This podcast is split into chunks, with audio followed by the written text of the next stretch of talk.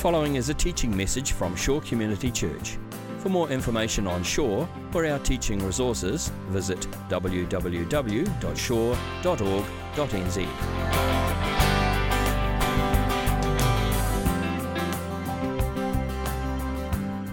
Now, we are working our way through a series in the book of Philippians. Philippians 4 is where we're going to be this morning, and Ben's going to come and read that passage for us. Thanks, Ben. Come and grab this microphone right here. I'm sure Josh won't mind if we move all this around. So this is Philippians 4, verses 8 to 9. Finally, brothers and sisters, whatever is true, whatever is noble, whatever is right, whatever is pure, whatever is lovely, whatever is admirable, if anything is excellent or praiseworthy, think about such things. Whatever you have learned or received or heard from me or seen in me, put it into practice, and the God of peace will be with you. Amen. Thanks, Ben. Okay, I want to do a little thought experiment as we start this morning. I want you to imagine that up on the screen here, there is currently playing a continuous loop of all your thoughts over the past week. Right, just think about that for a minute. Have a think about what you've been thinking about over the past week and what that loop might look like on screen. What sort of rating we might have to put on that. It's every thought, the little fleeting thought that came through your mind, and then the thoughts that were lodged in your mind you've been going back to all week. You know, the stuff, what have you been rerunning in your mind week after week or day after day? Every idea that you've had, every brainwave that you had this week, every little tiny little thought, every fantasy, every genius thought, every thought you didn't even know where it came from, they're all just running up on the screen now in this loop. Now, what would your response to that be? Yes. Some of you might have to leave the room. Some of you probably have to leave the country and get a new identity. It'd be humiliating. We would be mortified, wouldn't we? If suddenly there was public viewing of all the thoughts that were going on in our head, because we just rely on the fact that we can put up whatever sort of, external we want to, and our thoughts are locked away, out of reach, out of viewing of anyone else. And the thought that other people would see our thoughts is pretty horrendous. When you think about it, though, of course, that loop that you can imagine rolling around on screen, isn't that exactly what God sees? Like, God does see that all the time. He sees what you're thinking right now, what you're thinking about this sermon right now. He sees everything. All of those thoughts, like the Bible says, he perceives our thoughts from afar. So he knows all that you are thinking. In fact, he knows it before you think it, and then he sees it when you're thinking it. What is interesting to me, though, and I don't know whether this is just me, but are you more concerned by the fact that other people could see your thoughts or by the fact that God sees your thoughts? Like, I think for me, it's other people. Like, I'm more embarrassed about the thought that you might think or know my thoughts than I am about God seeing my thoughts. Like, we're mortified by the idea that another human being might know what we're thinking. But God, it's like, well, he knows what I'm thinking. He knows everything. It's interesting, isn't it? I wonder whether it reflects the fact that we don't really think God cares that much about our thoughts. Maybe we think God is kind of more focused on our actions, like God cares about our external lives. He cares about what I do. He cares about what I say. He cares about my deeds and my works. But does God really care that much about what's going on in my mind? Like, it's so murky in there anyway. There's so much going on in there. Does God really care what's happening in my head? Isn't he more concerned about what's coming out in my character? Well, think about when Jesus was asked this question, what is the greatest command in the Bible? Some of you know that passage. He was asked, what is the greatest command in the law? And what did he say? You shall love the Lord your God with all your heart, with all your soul, and with all your mind. Isn't that interesting? That Jesus tells us that we should love God with our mind. I think we focus a lot on the first two. We want to love God with our heart. That's good. I want to love God with my soul. But what about loving God with your mind? Do you think much about that? I think it often tends to be just off limits. for us. And yet this is, Jesus said this is the most important command in the Bible, to love God with our heart and our soul and our mind. And I think what Paul is doing in this passage is he's taking that little bit of Jesus' command and he's unpacking it for us. And he talks about what does it mean to love God with our mind. It's like a commentary on that part of Jesus' command. Jesus said to love God with our minds, and Paul says, well, here's what it looks like in practice. So he's speaking to us about our thought life. He's speaking to us about what is going on in our heads all week, the life of our mind, and how we can truly love God with our mind. And if I can give you just one image to start and think about as we go through this message, just an image to hold on to. Think about your mind like a garden. Okay, think about your mind like there are always things growing in our minds. Okay, so there are things planted in your mind right now. And what's growing?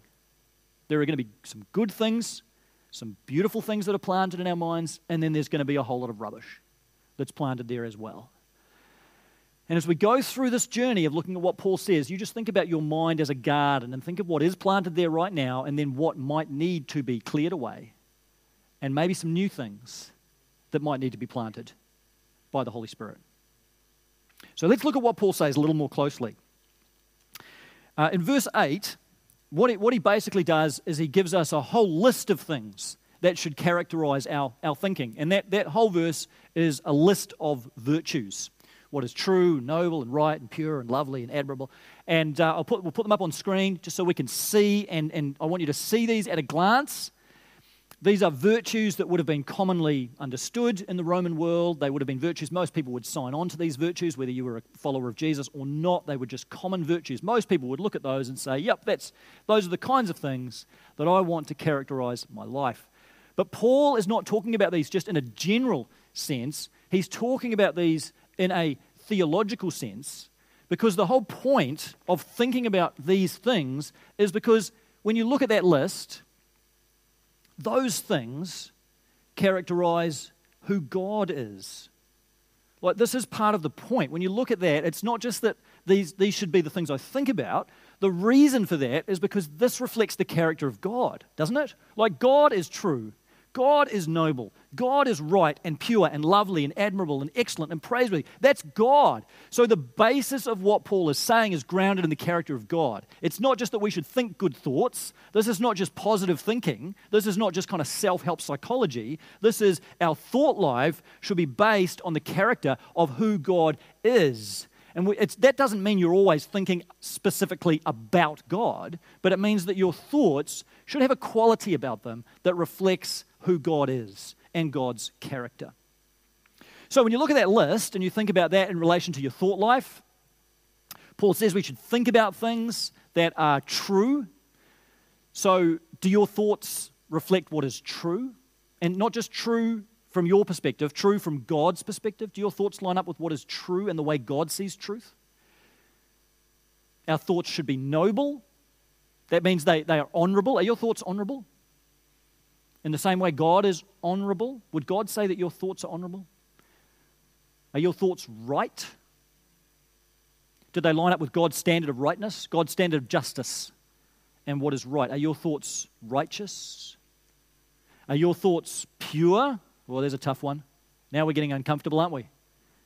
Do we entertain immoral thoughts, lustful thoughts, impure thoughts? Do we seek to have the quality of purity in our thought life?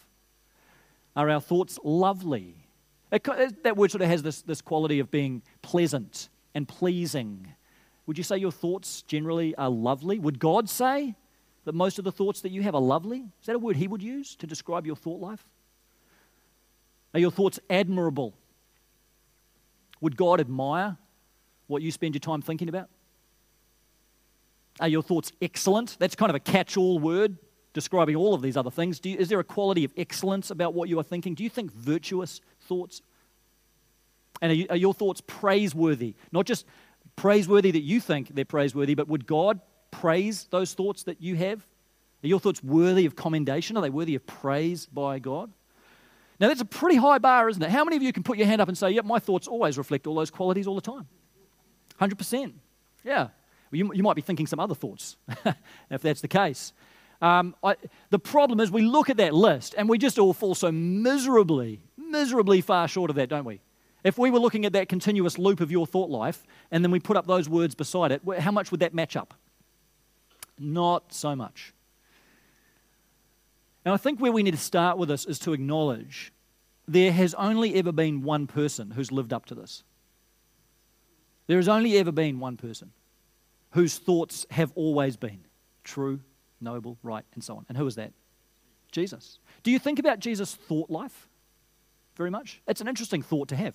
The thought life of, like, we think about Jesus' actions and his miracles and his healings and his teachings, but think about what was going on in his mind, that his thoughts were always true. They were always noble. They were always right. Now, that some of you that were here last week, you're like, well, hang on, but you said Jesus got anxious. Yeah, absolutely. Jesus got anxious. Jesus got nervous. Jesus was tempted. Jesus had all of those feelings. But the point is that he brought those feelings to the Father. He didn't allow those thoughts to define him and consume him and then spiral downwards. He brought all of his thinking to the Father so that his thought life continually was focused on those things that reflected the character of God. So Jesus had a thought life that was excellent, and he thought praiseworthy thoughts, and he thought noble thoughts, and his mind was pure, 100% pure. So Jesus has already done for us what we can never do for ourselves.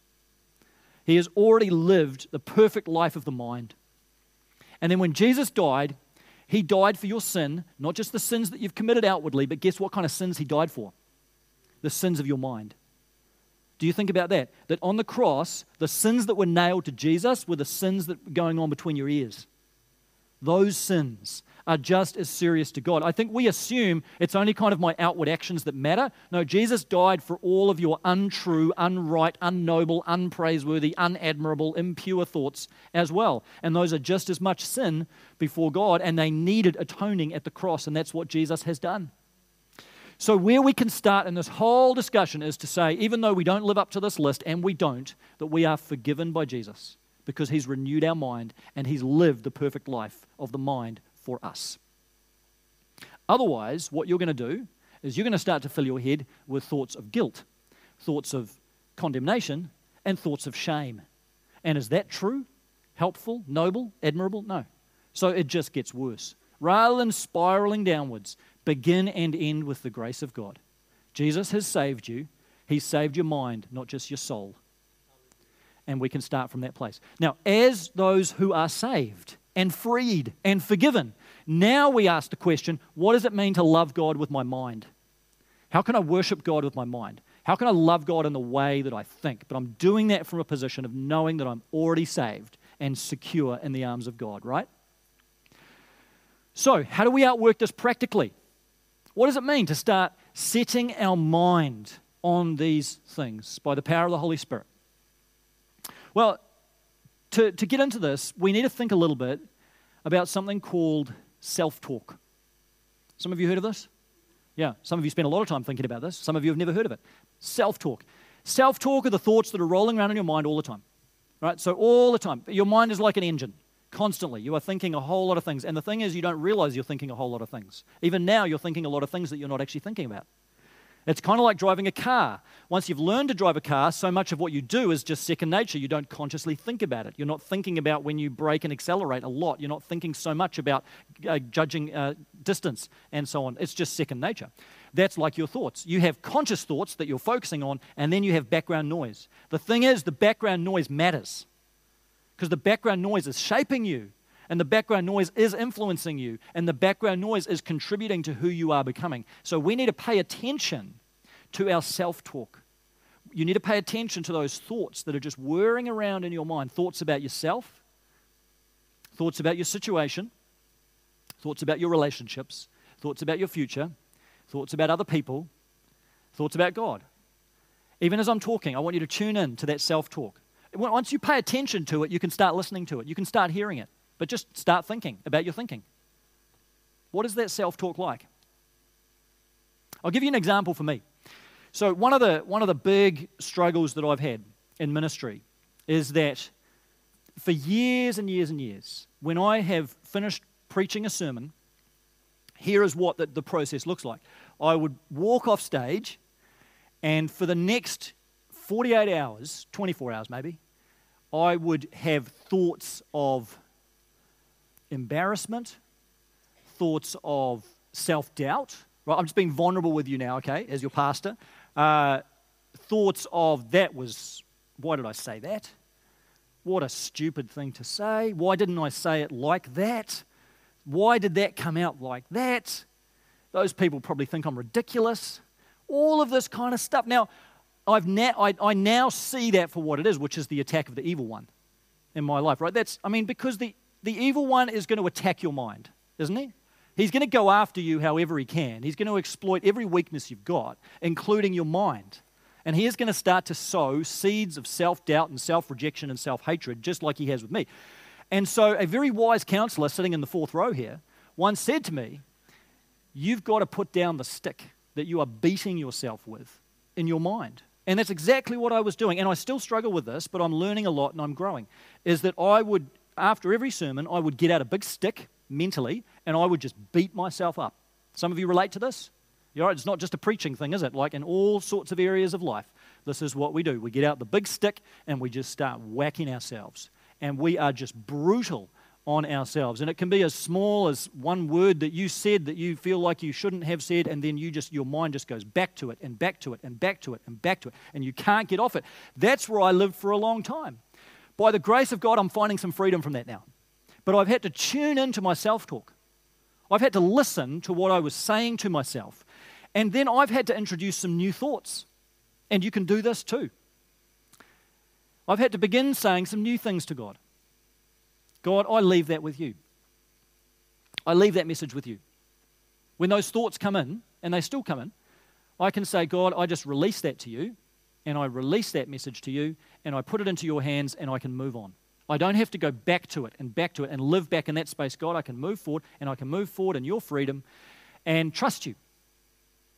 And that is the new thinking that I'm trying to introduce into my old thinking. Now, I know, that's my story, that's not your story. But what is your story? What are those areas of self-talk that you need to do a course correction on? What are you saying about yourself? Come on, you know. What are you saying? What are the lines that you just keep rolling around in your head? I am useless. All right, is that some of you? I am unattractive. I am incompetent. If people knew who I really was, they would hate me. If people knew what I've really done, they would hate me. I don't belong. I'm not lovable. Some of you, this is hitting home because that is your self-talk, and it's like a broken record around and around and around. You know, one of the things that's helpful to do is to write out what that lie is. And it is a lie. Write it out on a bit of paper. Because there's something about putting that down on a bit of paper that then it's outside of your own head. As long as it lives in your own head, it feels like it's got this tremendous power over you. You write it down and then suddenly it's like bringing it into the light. You can see it for what it is and you can name it for what it is. That is a lie of the devil. You've actually got to call it that, okay? Let's just be honest. That is a lie of the devil. And then beside that lie, you write the truth. You write the true statement that counters that lie. What is the truth?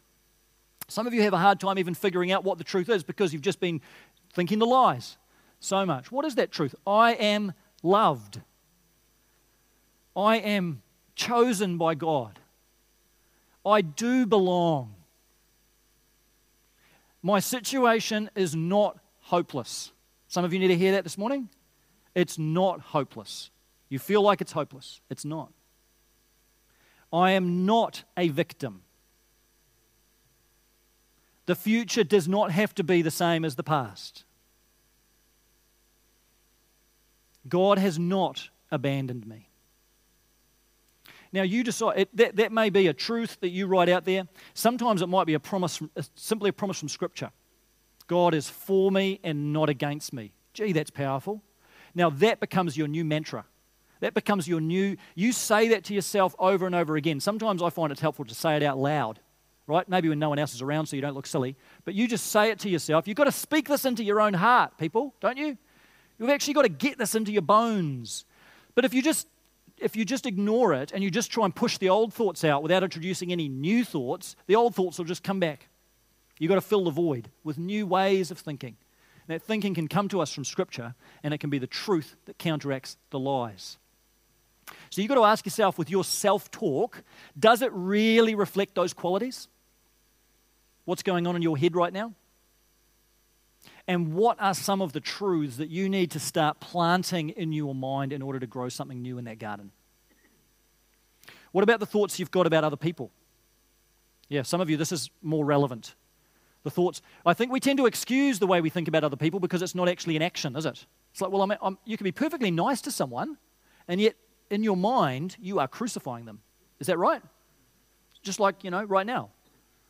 You can be perfectly pleasant, can't you? People in church, how's it going? So good to see you. In your mind, you're thinking, man, I'm just, I wish I hadn't seen you. It's great. How are your kids? Like, man, shame they've got you for a parent. You can be thinking all sorts of things in your mind, and you're perfect. Mr. and Mrs. Nice Guy on the outside, and on the end, you know how this works. Don't look at me like you don't think you know what I'm talking about. On the inside, you are just cutting them down. You're just slaying them on the inside. But because you are all nice on the outside, you feel like this is fine. We're good, And the problem for Christians is that we excuse sins of the mind much more than we excuse sins of the flesh. We care about sins of the flesh. We don't care about the sin of the mind. And it's just as serious to God. So for some of you, that's the self-talk. You need to get a hold of those thoughts that you're thinking about that person, that friend, that relative, that parent, that child, that pastor, that whoever, and start thinking in some different ways. And start reminding yourself of some of the good things about that person. And if nothing else, that God loves them, even if you can't. And honestly, sometimes if that's too hard, then you just need to think about something else. Stop thinking about them altogether. Get your mind out of that space and start doing your 5 times tables to distract yourself from this mental loop that you are just completely entrenched in.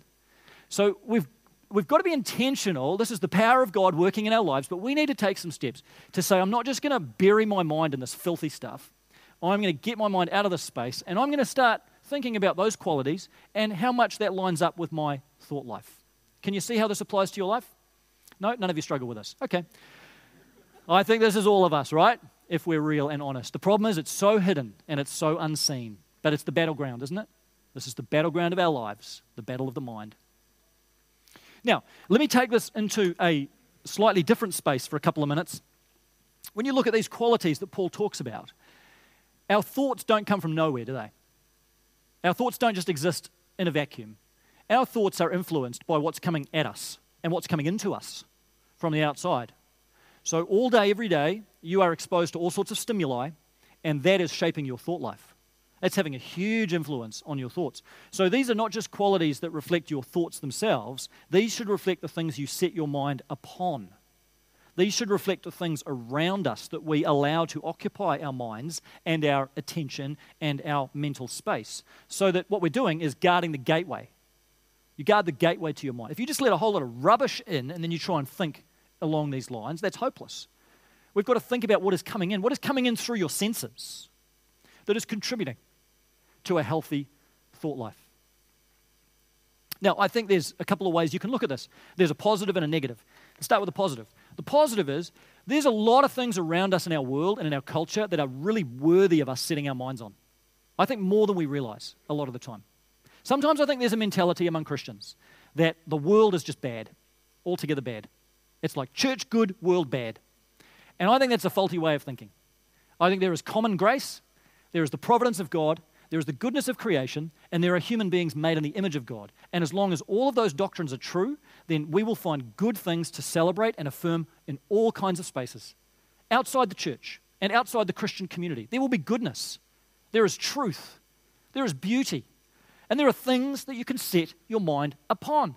So look for the good and affirm it and spend time thinking about it. Tom Wright talks about this in one of his books on virtue. He says, there are a good many things out there in the wider world which, because of God's goodness in creation, really are true and upright and pure and attractive and well-reputed and virtuous and praiseworthy. Christians should not be mealy-mouthed about this. It means we shouldn't withhold praise. We should be the first to give praise where praise is due and equally to think through these things, to ponder them, to inquire how they work and the effects that they have. So think about some of the good things around you. What are the things in our world that we can be setting our minds upon? When you listen to a great piece of music, like Here Comes the Sun, that is worth setting your mind upon, isn't it, Grant?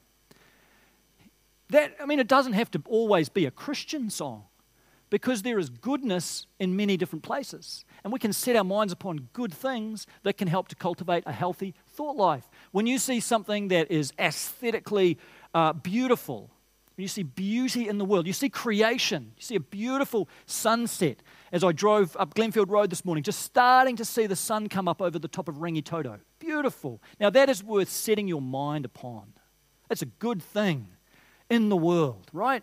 You see an incredible piece of engineering, right? That is, isn't it, Josh, worthy of setting your mind upon, right? Every time I sit in a plane, it's like, how does this work? It's amazing. I don't understand physics. It's a mystery to me. It's like magic. This thing just floats in the air. This should not happen. It is way too heavy. How does this happen? It's incredible. But you can set your mind upon that, inquire after that, and appreciate the human genius that developed the laws, not the laws of aerodynamics, but the way of applying these laws of aerodynamics and physics that enable aircraft to be created. That is worth setting your mind upon. Set your mind upon the good things. When you see an amazing athlete like Nadal on the tennis court, that is a good thing. That is worthy of setting your mind upon. That's athletic brilliance, right? You're watching Lego Masters, this amazing creation. How do they come up with that stuff? That is worthy and excellent. Set your mind upon that. You're eating potato chips. You're like, how do they make potato chips taste like lasagna? That's incredible, right? How I don't even understand the science behind that, but that is so good. That's every one of those things right there on that list.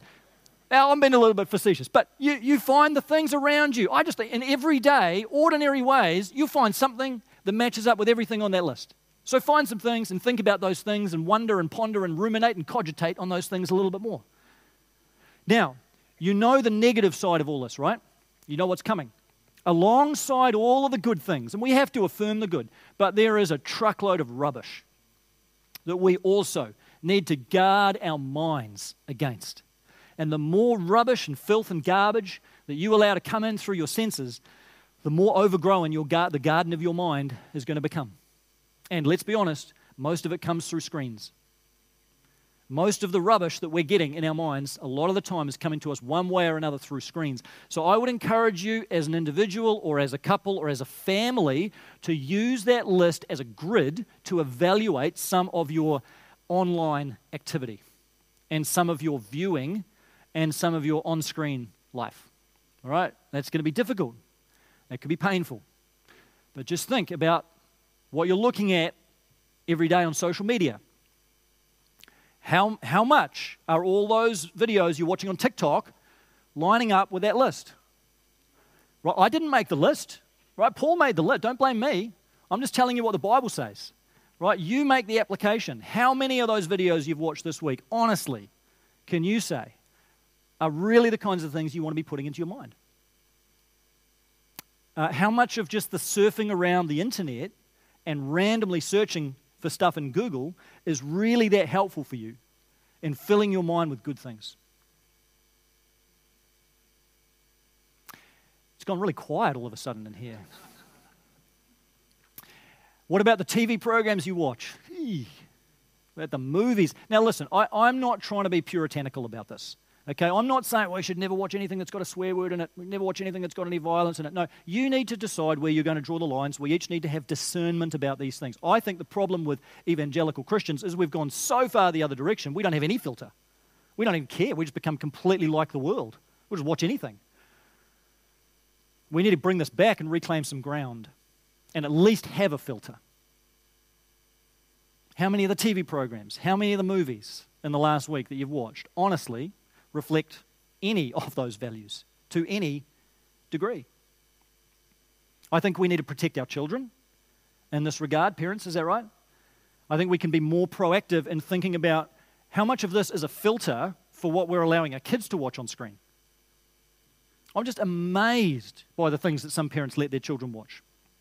I'm not talking about anyone in this church. I'm just saying, in general, I think about our kids and I think about their friends, and frankly, it is just shocking that what goes for kids to be able to just sit there and watch things with just even the content advisory being several years beyond the age of that child. So what is happening? Now, I'm probably becoming critical now of other parents. Now, my thought life's gone down a bad path. But you come back to your children and think about what is helpful for them. One of the things Anna and I have found helpful is a website called Common Sense Media. It's not perfect, but it provides a really good rundown of everything that's in a TV program or in a movie with a recommended age rating. It's only recommended, and sometimes we've followed it and sometimes we haven't, but it's a lot more than what you're just going to get on a content advisory. And even to have that in front of you and then just take a moment to think about it before just sitting your child down in front of it is a really good process, because our kids are not going to think of this thing for themselves, at least not without a lot of formation. Our kids aren't. They're going to want to watch everything. They do. And they think we're the worst people in the world for ever suggesting that they couldn't watch whatever they want to watch. But this is our responsibility, parents, is to say, I am responsible for helping to form the life of the mind in this child.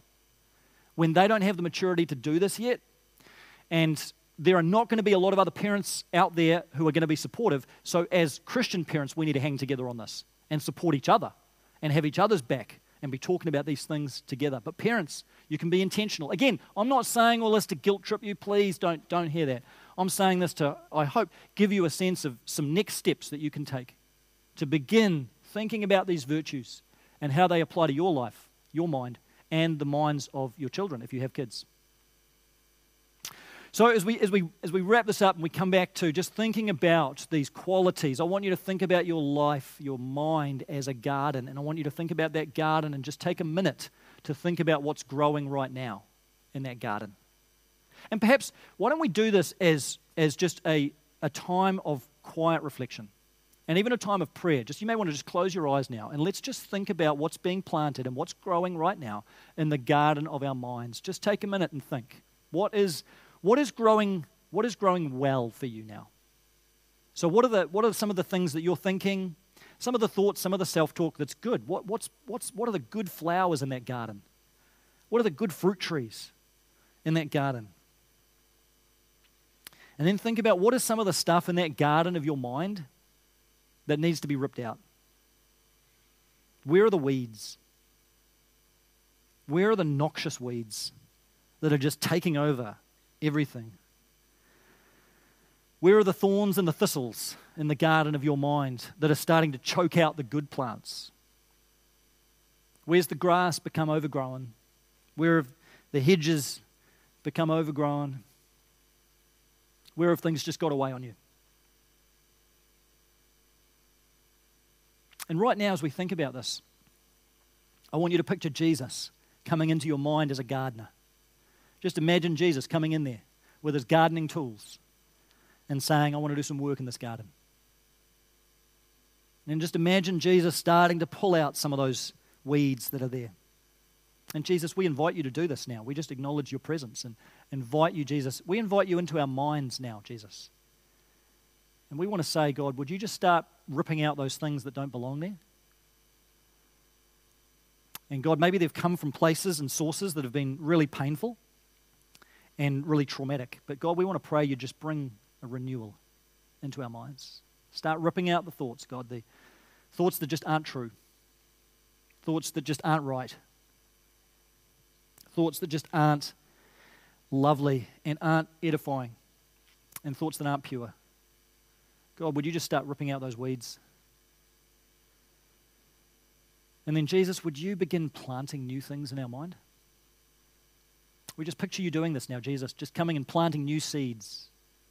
New seeds in the soil of our mind. Jesus, would you plant thoughts that are good? Would you plant thoughts that are true? Would you plant thoughts, Jesus, that are excellent, that are truly praiseworthy, God? Just plant them deep in the soil of our minds, Jesus, and then water them and make them grow. And keep showing us, God, how we can keep nurturing those plants, those plantings that you've put there. We can keep watering them, God. Keep feeding them. Jesus, we want to invite you into our minds, not just in this moment, but now from this time onwards. and pray that you would help us to cultivate a healthy garden in our minds. God, would you show us what it means to love you, not just with our heart and not just with our soul, but with all of our mind. For your glory we pray. Amen. This has been a teaching message from Shore Community Church. For more of our teaching resources, or to donate to our teaching resource ministry, or for more information on Shore Community Church, visit www.shore.org.nz. Alternatively, you can email office@shore.org.nz or phone 09 415 0455. Thank you for listening.